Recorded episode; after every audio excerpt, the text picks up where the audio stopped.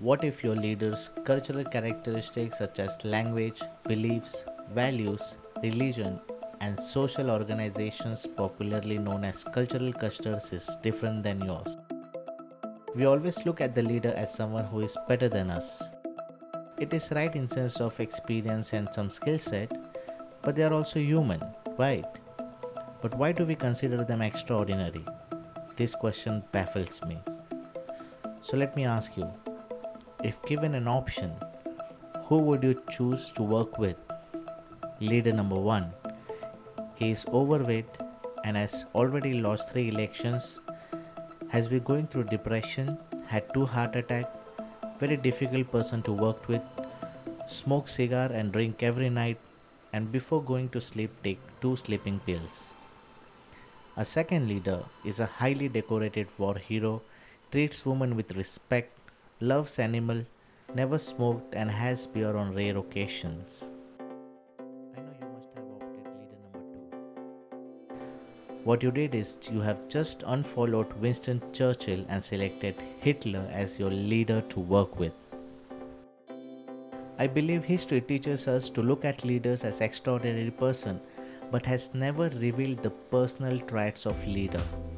In corporate world we hope Leader will help us grow and take our career to next level. But what if you start witnessing that your person you're reporting to is not that good and couldn't make best use of resources because of which all of you are struggling? Yes, it is a skill set that can be learned and developed.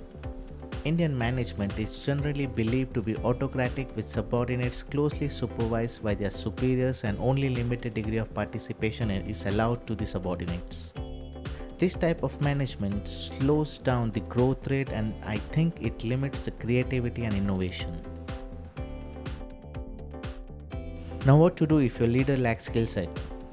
Practice favoritism, doesn't support ideas and innovation, follow stereotype practices, and doesn't take ownership of actions and, in fact, sometimes take credit of subordinates' work. I have immense respect for the person who takes responsibility of the action, but it is difficult in the corporate world.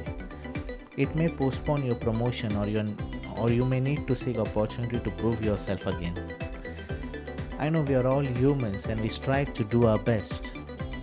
I have seen leaders keeping personal interest above their organizational goals.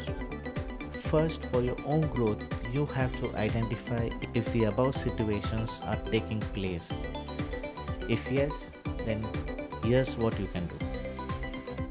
Now that you have identified you are really a victim of someone else's action, you need to speak up that it doesn't sound unfair. Try and be diplomatic. See if your leader is really in a position to understand things. If he's willing to accept criticisms and work in favor of your team and work in favor of your ideas, if you really believe that it is going to work, you have to present it in a manner that it is acceptable. And if you have that confidence we would suggest you to speak up. Do not stop working hard.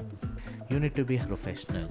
You need to understand that the person that you're working for an organization but not for this person. So you need to think from organizational perspective and work towards your and your organizational goals and if you have a creative idea or something innovative you need to present it in a manner that your leader believes in it.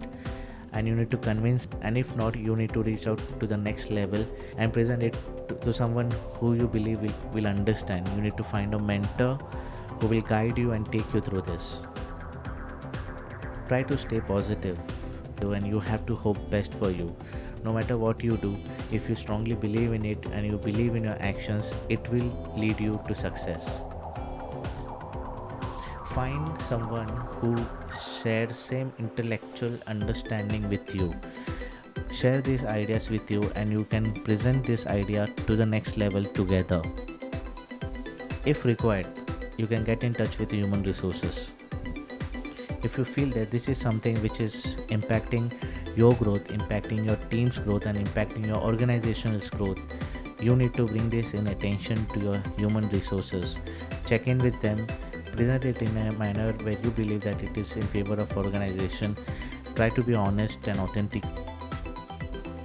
never give up you need to lastly you need to work on your own leadership skills you need to learn you need to gain that knowledge you need to be a leader. If someone is not taking the responsibility if someone is not taking the ownership you can be the one to take ownership because we need someone to look up to.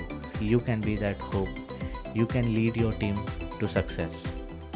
Cheers